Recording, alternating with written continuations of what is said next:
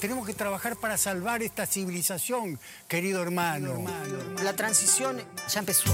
Es una transformación cultural. Siempre un pasito vas a poder dar. Otro mundo es posible. Reciclando. Plantando árboles. Empezamos a ver el futuro de otra manera. Empezás a pensar de como hacen los guaraníes, uniendo el cielo, la tierra.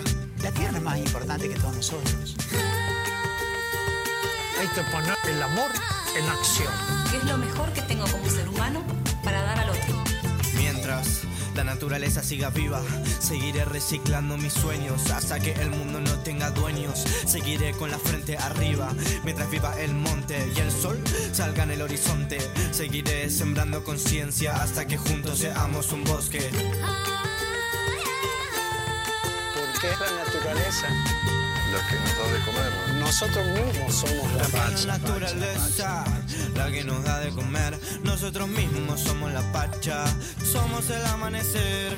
Se acerca la evolución, una, sociedad, mejor. Menos precio y más valor, menos ego y más amor. Viajar primero hacia vos mismo. Pero con una conciencia diferente.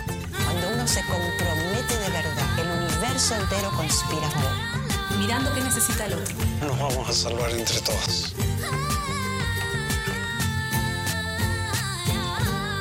Esto es tuyo también. Pero we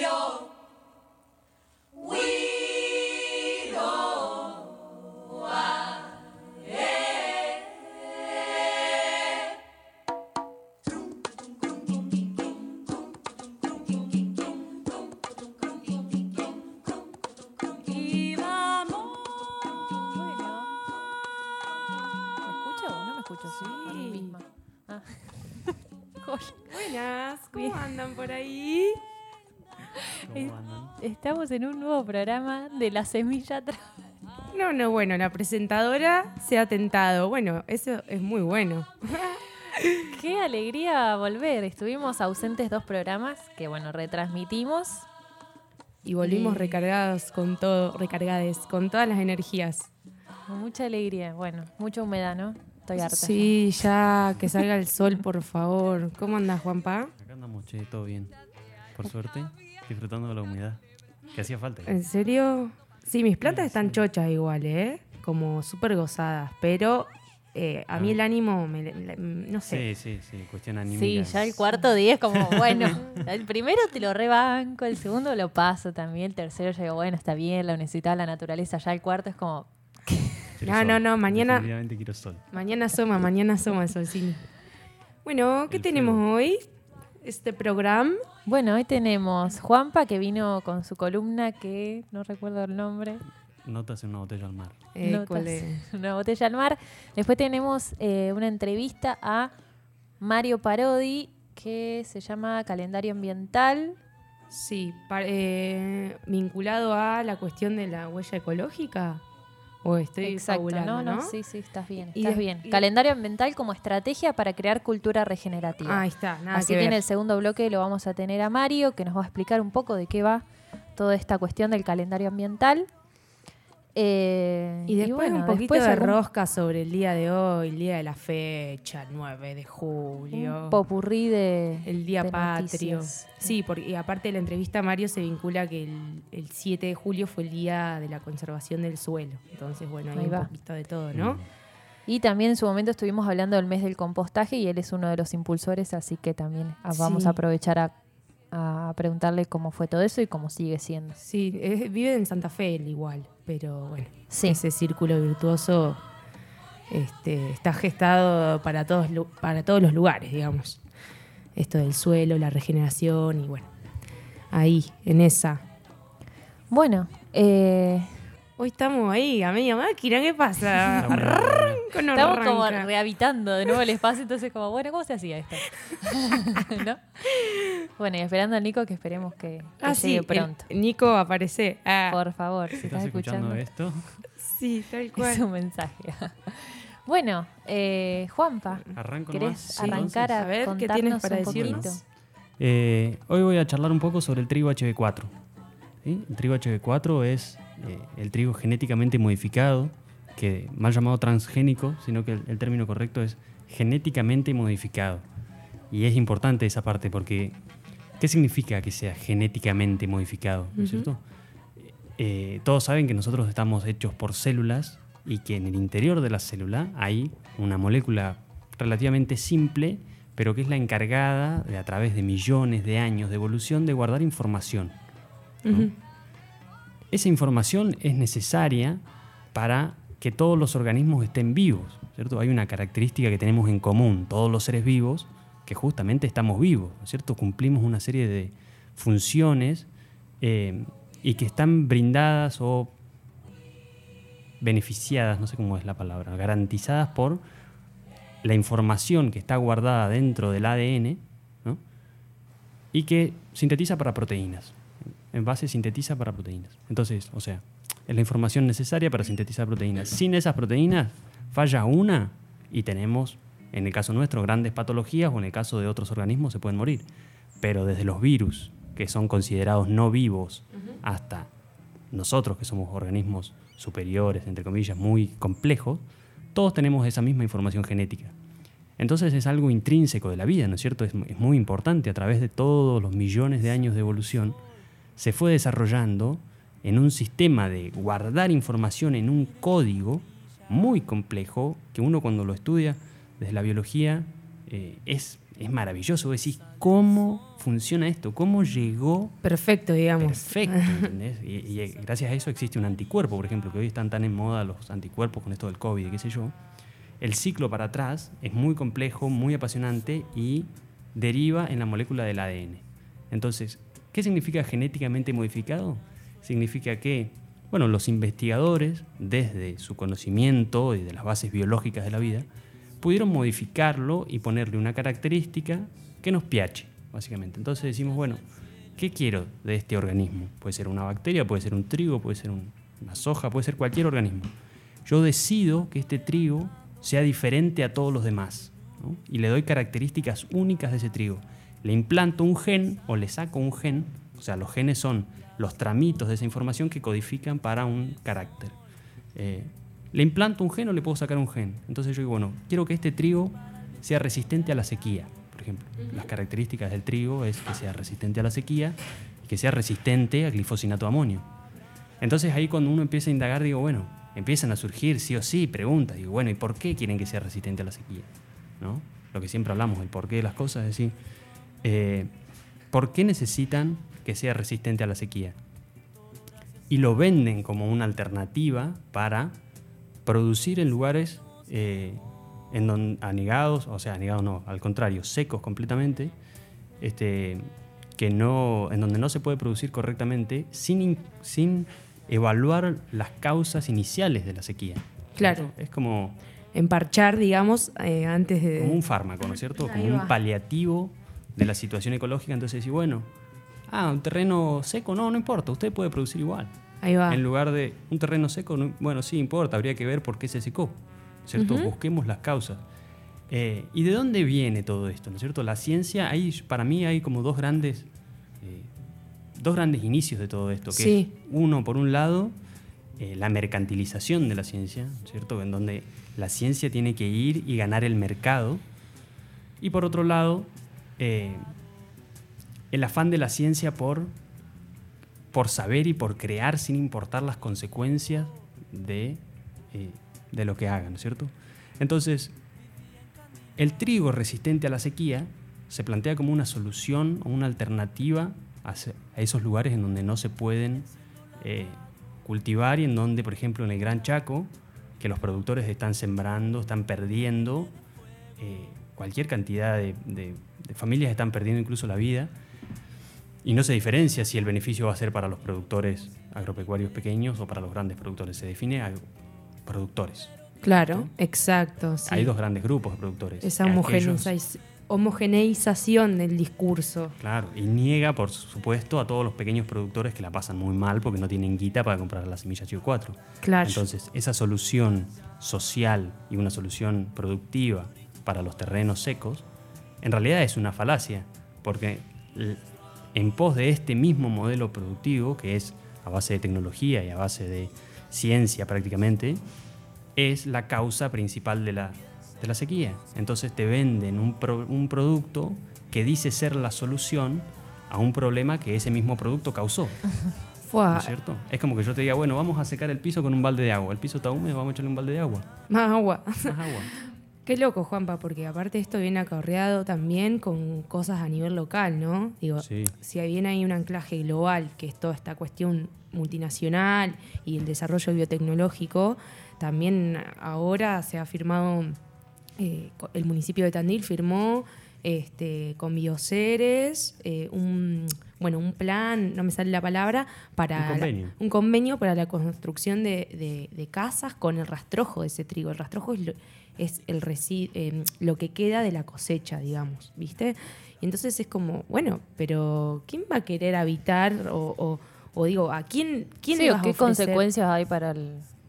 para esas personas sí. que van a habitar en casas que, que en realidad están, este, han sido aplicadas, eh, o sea, el trigo ese ha sido aplicado con un herbicida que es mucho más nocivo que el, que el glifosato, o sea, está súper comprobadísimo, hay un montón de, de- de, ¿no? de médicos este, que han alzado la voz sobre este tema, que igual la Claro. cuestión de, de las bandas, hay, hay coloraciones, más nocivo, menos nocivo. Claro, el el glifosato, aunque no pareciera así, tiene una banda que no es eh, pero bueno, es nocivo de todos modos. Claro, sí, es nocivo en el largo plazo.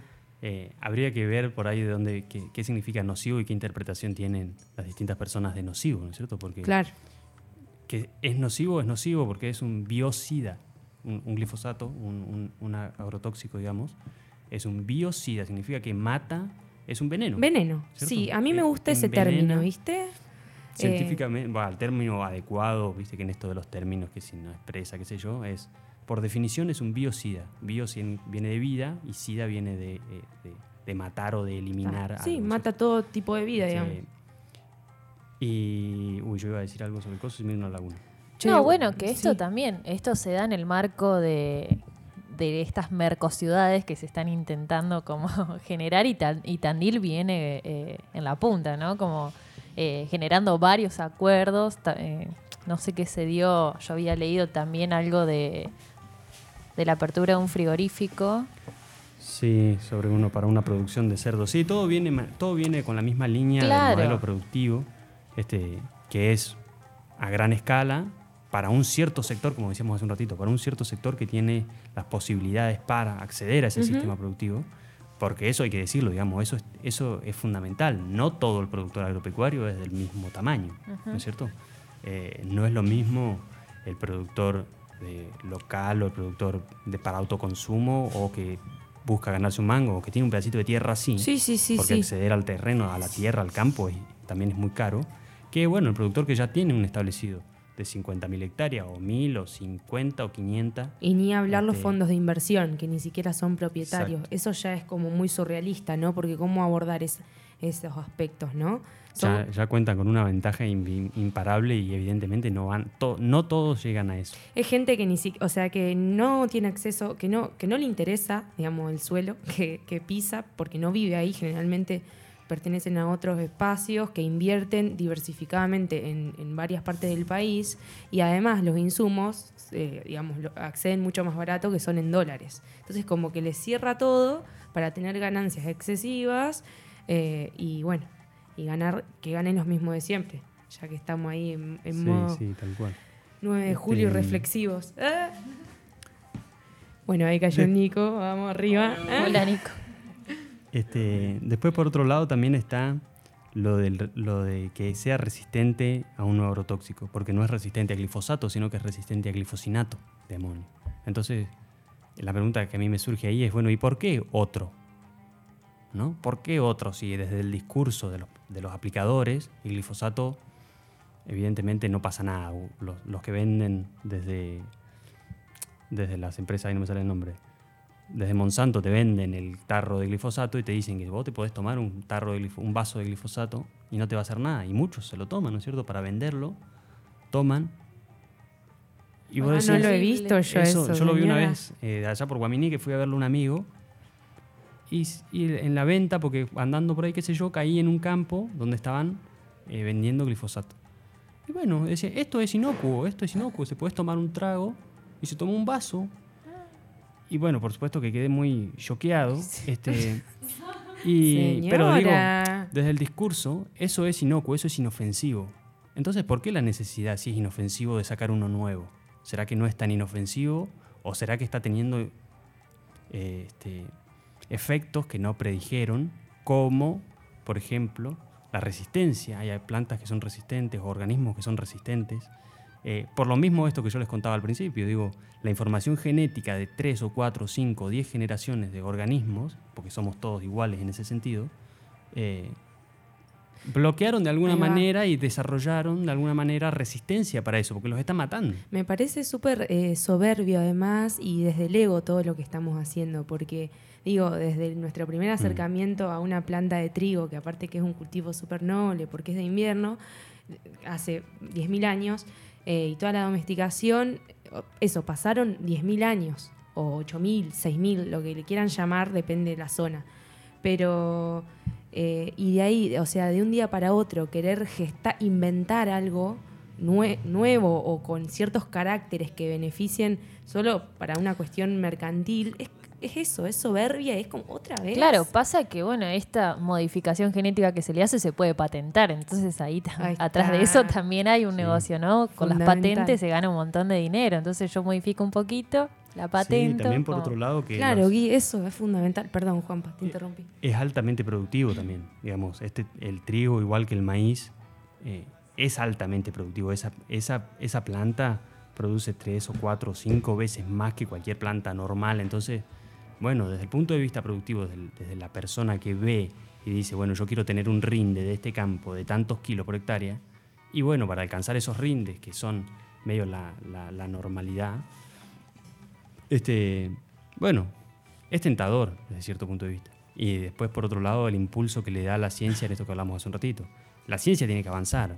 Este, no es que de un día para el otro se creó, sino que hace más de 15 o 20 años que están investigando. Los genes para la resistencia hídrica, eh, justamente son los que están modificados en este trigo. Eh, hace más de, creo que 16, 17 años que se conocen, desde el 2000, no, más de 20 años, desde el 2000, 2000 y algo, eh, que es en donde hay un boom en la tecnología genética, digamos. Ya se conocen, ya están recontra investigados, solo que no están aprobados, porque, bueno, las condiciones no parecía que no hacía falta, pero hoy en día, 20 años después, los territorios están tan secos y tan devastados que hace falta. O sea, hace falta desde su perspectiva, ¿no es cierto? Desde mi perspectiva diría, bueno, sí, claro, hace falta ver por qué se secó y ver cómo hacemos para que no se seque, porque hay procesos, ¿no es cierto?, en la regeneración de los ecosistemas Sí, sí, sí. que permiten volver a los ciclos del agua naturales eh, que antes funcionaban bien. Digamos, la bajante del río Paraná, que sucedió este año, no se ha visto jamás en la historia. O sorpresa que viene un trigo resistente a la sequía. O sorpresa que en la región en lo que lo, lo van a plantear, en donde se pretende vender, es eh, el nor- noreste argentino, que sufrió 80-70% de deforestación en 20-30 años. Exacto. Entonces, bueno, Pampeanización, ¿no? la- las causas de la sequía están, están comprobadas, están recontra comprobadas. Y detrás de esto hay el mismo modelo de siempre. Bloqueo mediático, eh, mala información, porque no, esa información no surge más allá de las noticias, no viene por todos lados, ¿no es ¿cierto? Porque nosotros siempre hablamos de esto, de que bueno, para comprender la, la temática ambiental o la problemática ambiental, sí o sí hay que analizarlo de muchos puntos de vista. Para esto la biología es medio esencial. Eh, y, y el conocimiento de estas cosas no está al alcance de todo el mundo, ¿no es cierto? Porque, las, porque la sociedad te, impide, te implica que aprendas otras cosas, no de biología, de genética. Solo si vas a estudiar veterinaria o si vas a estudiar agronomía o... Y para los fines que vos necesitas. Entonces, esta ya terminó, ¿eh? No, no. Esta... eh, Súper interesante, es que yo Muy te iba claro. a decir que yo lo estaba pidiendo a gritos, o sea, a los pibes les estaba diciendo, che, este, esto de la terminología y eso, está bueno que esté al alcance de, de la oyentada, de todos, como para poder tener ahí Sí. algunas herramientas, ¿viste? Porque después cuando vienen y, y te fumían con glufosinato de amonio al lado de tu casa, eh, bueno, nada. Sí, es súper válido eh, emprender la lucha porque es, es necesario en realidad, pero también hay que como aprender ciertas herramientas. Sí, esto de, la, de, de que la información no esté al alcance de todo el mundo, eh, para mí es, es algo muy complicado, me, me genera mucha angustia porque digo, ¿cómo hago yo, por ejemplo, el día de mañana si me están fumigando al lado de mi casa? ¿Qué, ¿Cuáles son los procesos legales que tengo que llevar a cabo? Lucha. Ah, y lucha colectiva, decía. No, Este, pero claro, las, las Digo, cuestiones legales. No lo sé, realmente no lo sé. ¿Entendés? ¿Y por qué no lo sé? Si yo lo debería saber es que alguien me está envenenando y yo debería tener las herramientas. Bueno, eso no se sabe. Eh, como tantas otras cosas que no se saben, en cambio la atención de la sociedad está en otras cosas. Hoy en día es COVID, hace tres o cuatro años era Tinelli, hace tres, cuatro, ¿entendés? Es como la sociedad necesita otras cosas para estar medio drogada, viendo otras cosas y, y el mecanismo que tienen estos tipos que está muy estudiado es el silencio mediático inicial. El silencio mediático es, es causal, digamos, es sí o sí tiene que estar, Ujú. porque la gente no se puede enterar de lo que están haciendo. Claro. Este, lo mismo sucedió, y digo que es igual a todas las problemáticas porque es como un factor común, un denominador común a las, a las prácticas extractivas. Hace tres meses, no, hace tres semanas más o menos, salió la noticia a través de las redes sociales, qué sé yo, esa movida que hay ahora, de que un cargamento con 100 toneladas de, de Mercu- cianuro, cianuro. se estaban trasladando desde la San Juan a, a Bahía Bahía Blanca. ¿cierto? Entonces, eso no apareció en la tele. Pero sí está el gol del Beu, ¿cómo que se llama? Este, el, el arquero, en boca de todos. Eso lo sabe Te todo el mundo. toda. bueno, perdón, Gui.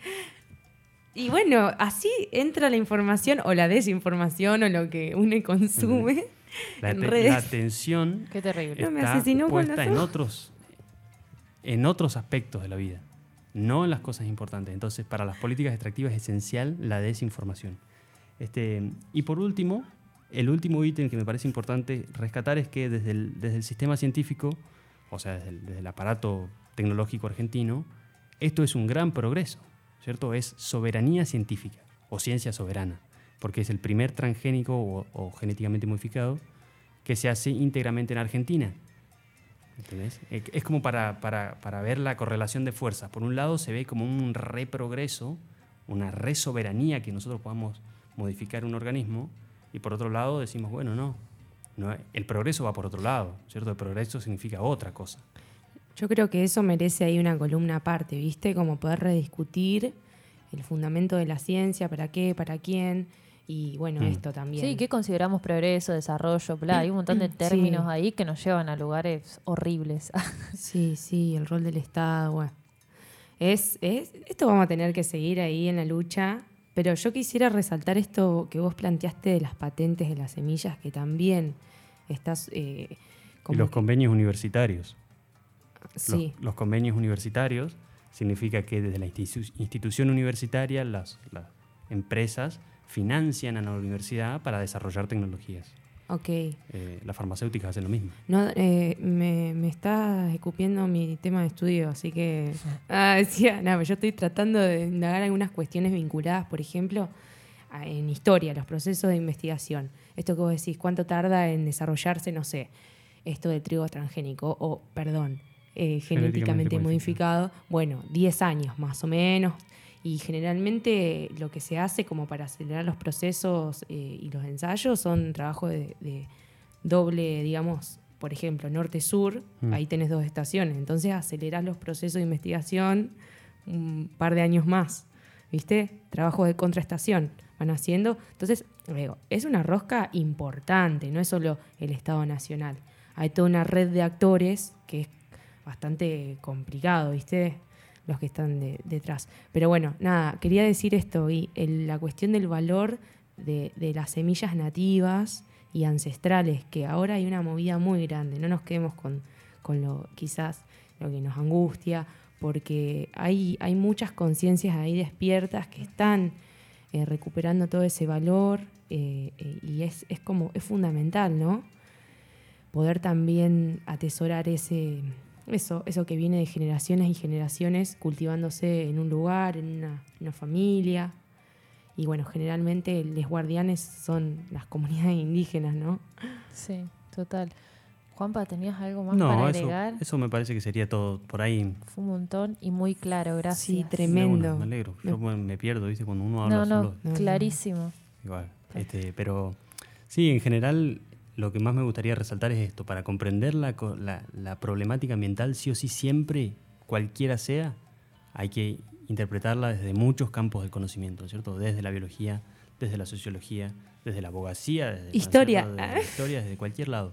Este, porque todos los, todos los componentes están trave- atravesados por, la, por el ambiente y por las Sí, problemáticas son ambientales. interdisciplinarios. Este, así que bueno, eso, espero que les haya gustado. Nos vemos Bueno, cuando nos veamos. gracias. y ya seguiremos rosqueando. Necesaria tu participación. Súper necesaria. Gracias, sí, en serio. Gracias. Vamos con un tema Iken.